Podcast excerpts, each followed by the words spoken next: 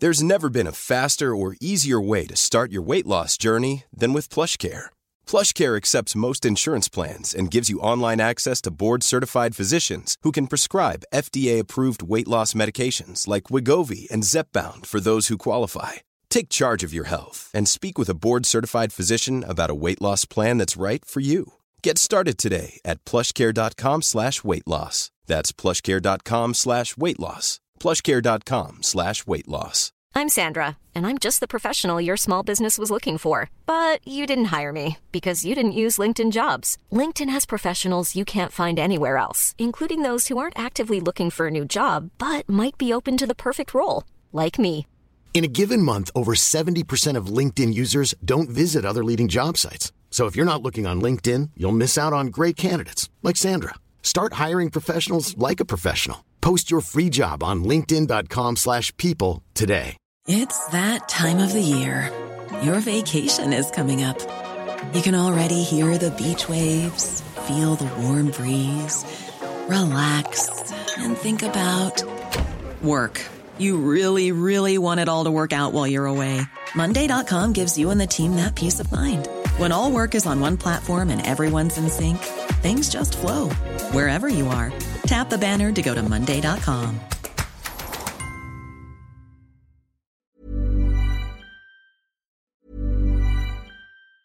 It's that time of the year. Your vacation is coming up.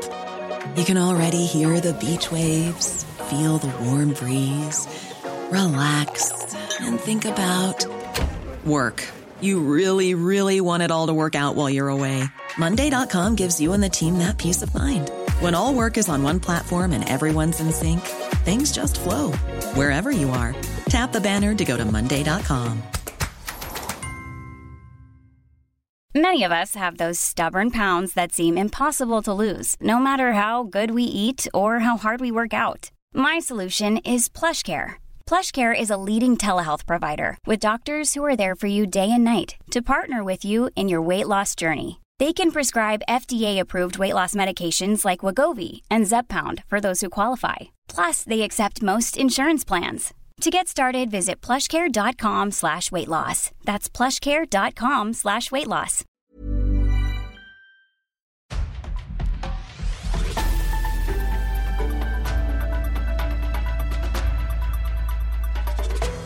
Hello and welcome to Noise in Brief, PR Week UK's fortnightly podcast series, where we discuss the biggest industry news stories from the past week in a bite sized format.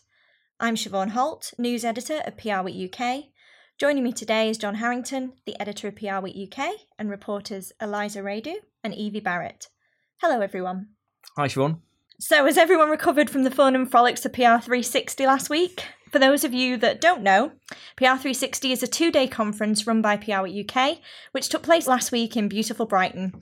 The event was well received by the industry, and there were some great presentations and discussions on key issues impacting the comms sector. So, what sessions caught your attention, John? Well, I went to a couple of sessions about AI. It was a theme that kind of ran through quite a few sessions. I recommend listening, by the way, to last week's Beyond the Noise podcast from PR Week, where we looked at this issue in depth. But what I got from the speakers at PR360 was a real sense of urgency, actually, about AI. There was Kerry Sheehan, who's head of service development and innovation at the UK Civil Service. She's a comms and AI expert. She warned that PR is, quote, sleepwalking into AI. She warned the sector is at risk of being left behind. There was another speaker, Marcus Beard, who is the UK government's head of misinformation and monitoring during the height of the pandemic. He spoke of the, as he put it, explosive impacts that generative AI is having on online misinformation in terms of both the quantity of misinformation and how convincing it can be. Something happening on a scale far beyond what we saw in the COVID crisis, he said. He also said, like Kerry, that PR needs to accelerate how much it gets involved in AI to help counter this information. There was an interesting point too from Simon Creer, who's comms director at Royal Town Planning Institute. Simon said PR needs to really explain to budget holders what it does and the value it offers. Otherwise, AI, as he put it, is coming for our jobs. I mean, I wrote a comment on this this week about how I think it, it feels like make or break time for PR and AI, really. The misinformation explosion is a real opportunity for comms. but it needs to focus, invest, and sell itself. Otherwise, the industry risks being left behind.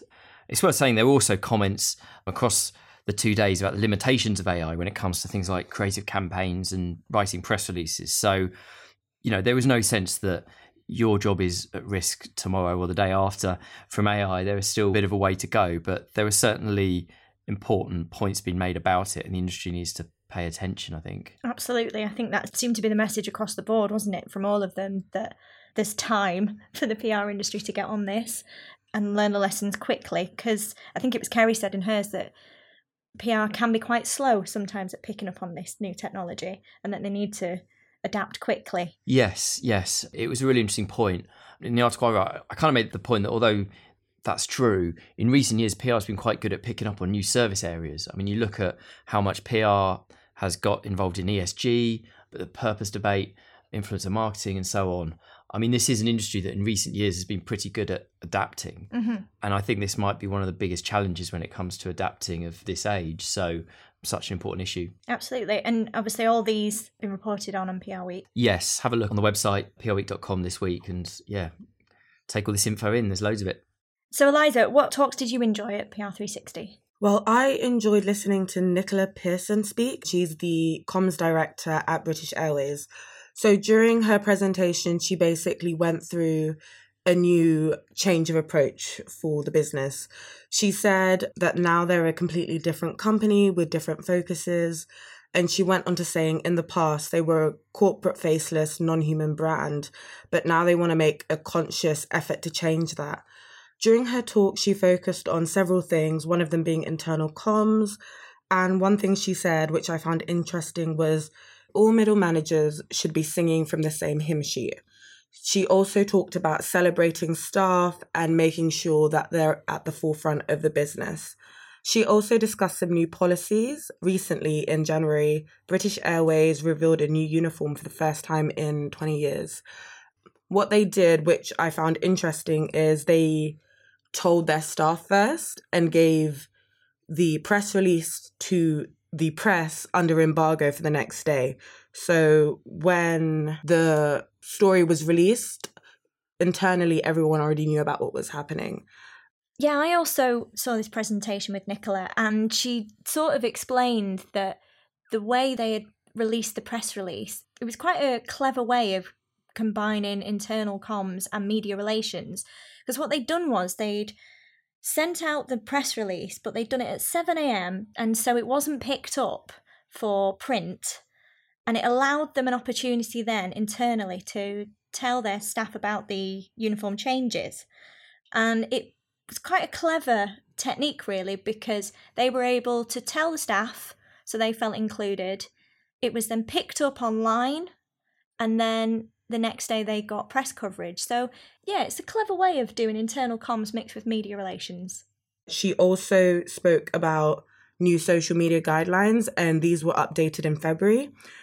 British Airways wanted to give their staff more freedom, and she believes that the staff's experiences at work are much more valuable than anything they could pump out. So it was like good PR for them, but it was also unintentional. Yeah, I went to a session with Alex Dorey from OVO Energy, and she made a really similar point about the social media thing.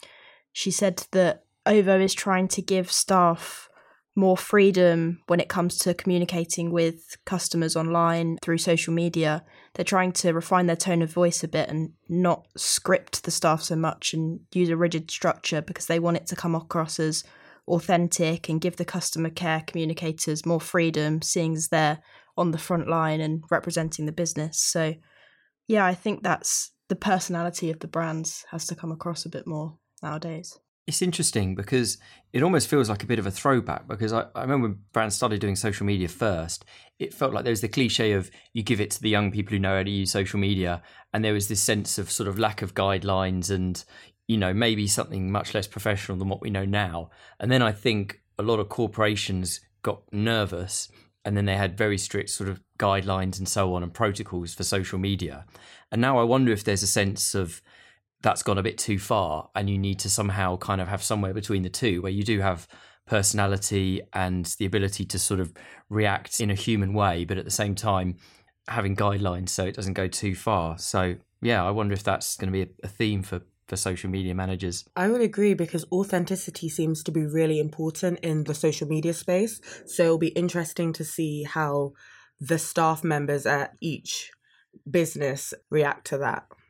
Was there any sessions that you enjoyed, Evie, that caught your attention? Yeah, another one that I thought was really good. There was one about the use of comedy in PR campaigns, and it essentially asked Has PR become too serious?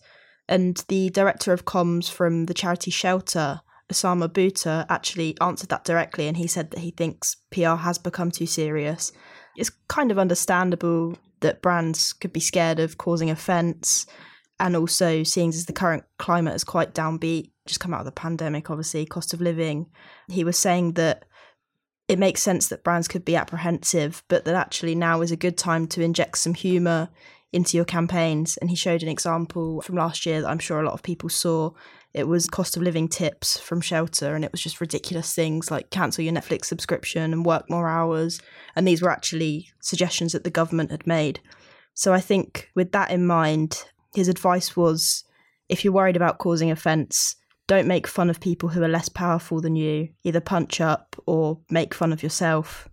I thought that was quite good advice. That seems like a good way to go. And I think like people might not expect that kind of approach from a charity. They might expect the kind of serious emotive stuff, but I think using comedy is effective for most brands, I would say, or it can be. I mean, not in all instances.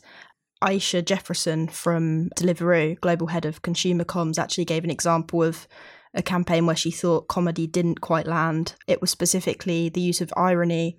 She didn't name the brand involved, but she said that a beer brand introduced a pink product for women on International Women's Day, and people didn't understand it, and they had to use hashtag sarcasm to kind of explain that it was a joke.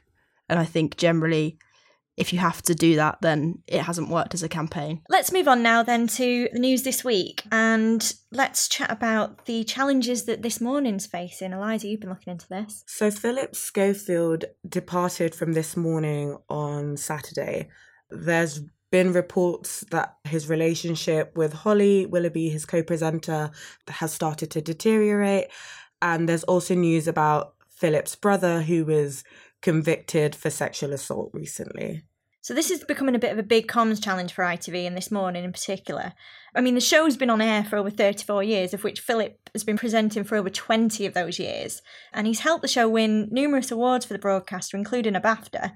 I mean, it's one of ITV's biggest shows, so they will want to get the response right on this one. So, what has ITV said so far?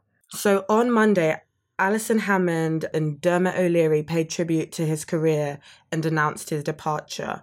However, audiences were a little upset that they didn't go into more of a discussion because nothing was really said and nothing was addressed. They basically glossed over the issue, and many comms professionals believe ITV needs to act more decisively. The newspapers uh, have been covering Phillip and Holly for a few months now, and most of it's been negative. So it's a bit shocking to see ITV hasn't jumped on it beforehand.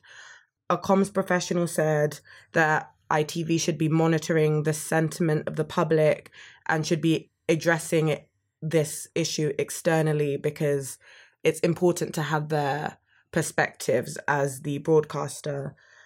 They should also maintain their clarity and be consistent because they've not really discussed much on it and it's a bit hush hush at the moment. But at the moment, everything around their comms is a bit ambiguous and people want more of a definite answer going forward. Fair enough. Yeah, I did think it was a bit of a, a strange response, as obviously they know all eyes are on them. They kind of did that picture tribute thing, but seeing as Phillip Schofield didn't even get a, a send off show or anything, it, it doesn't really seem like that's the end of the story. There's probably a sense of, you know, nature abhors a vacuum. People have been sort of speculating as to what may have been happening sort of furiously. And maybe ITV just can't say anything for reasons that we don't know. Yeah. Maybe something will come out, maybe it won't. So I think it's a difficult one for ITV. They obviously feel conflicted about how to mark Phillip's departure. So it might prove to be a kind of sensible approach that they've taken or not. It feels like a kind of wait and see one to me. Yeah, yeah. It's a difficult it's too challenge. early to say, isn't yeah, it, at the moment? I think it's yeah. a difficult challenge for, for ITV, certainly. So, what's going to be next then for this morning? What do we know so far? So, Holly is taking a short holiday, but will continue to be a co presenter for this morning until a replacement is announced. And Phillip will be hosting the British Soap Awards on ITV next Saturday. Okay. So, back to the work here at PR Week. We've been particularly busy these last few weeks sharing PR Week UK's top 150 consultancies project. For those of you who are not aware, the project includes a ranking table of the UK's 150 biggest PR agencies, as well as other ranking tables from different sectors, such as consumer PR, plus features on big themes. All the top 150 articles are exclusive for subscribers and are available to read on prweek.com now, so don't miss out. But what big themes or trends surprise you, Evie? So, I wrote a feature about the expectations and demands of clients from agencies, and I was quite surprised to see actually almost 7 in 10 PR agencies found that clients expected more for their money in 2022, which I suppose it makes sense in a way because their budgets are squeezed with the cost of living crisis. They're wanting to get as much work as they can. But I think when everyone's in that position, clients can't really ask more. Agencies are going through the same struggles. So agencies said that they'd been struggling to change their workload in line with the reduced budgets, especially because of the pandemic. There was obviously more contact, not face to face, but in terms of Zoom calls and emails during that time. Whereas now agencies don't have the capacity to do that quite as much, but it's still being expected from clients. So, as a result of stuff like that, 40% of the agencies that were surveyed for the top 150 said that they'd surrendered at least one account in 2022. The most popular reasons were usually because clients were being too demanding or acting inappropriately.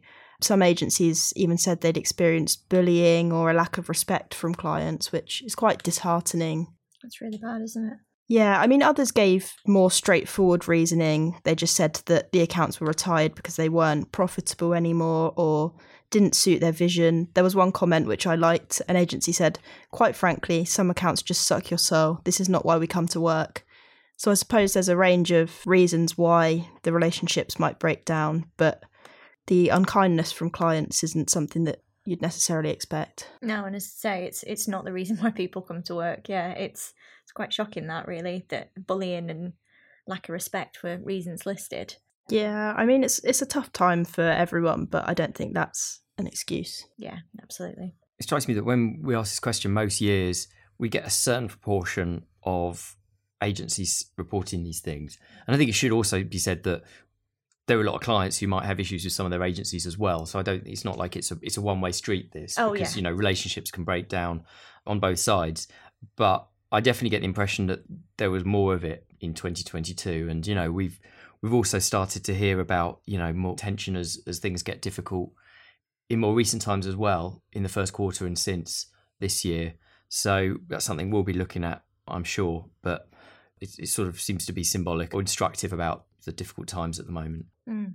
And I think as well, did some not say that expectations of more interaction, so Zoom calls, emails, and I suppose having that during lockdown probably was easier to do than maybe now as we're back out in the world again. There's more meetings, there's more time, there's more things that maybe they have to also work on as agencies. Exactly. Yeah, I think we're still all adjusting back to normal life, even though it, it kind of seems like COVID was a long time ago now. There's still those kind of relationships which need to be renegotiated. Mm. Yeah, it strikes me clients probably shouldn't expect the same amount of kind of real focused attention that they had during the height of the lockdown when everyone was at their computer the whole time and no one was going to meetings and no one was really doing much else outside of their work Screen- and screen time, you know, yeah. uh, and family, you know, important family business. So, yeah, it's an interesting, interesting time. One more thing for your diary this week. The winners of PR Week's Best Places to Work Awards will be announced on Thursday, so keep a lookout for that news coming soon. Okay, that's it for this episode. Noise in Brief goes live every two weeks. In the meantime, look out for our Beyond the Noise podcast next week. Thanks to John, Eliza, and Evie, and thanks to you for listening. Goodbye.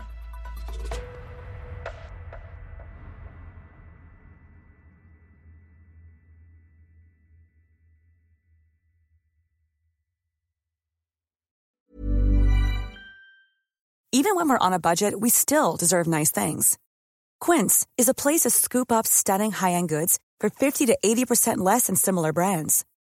They have buttery soft cashmere sweaters starting at $50, luxurious Italian leather bags, and so much more. Plus, Quince only works with factories that use safe, ethical, and responsible manufacturing. Get the high-end goods you'll love without the high price tag with Quince. Go to quince.com/style for free shipping and 365-day returns.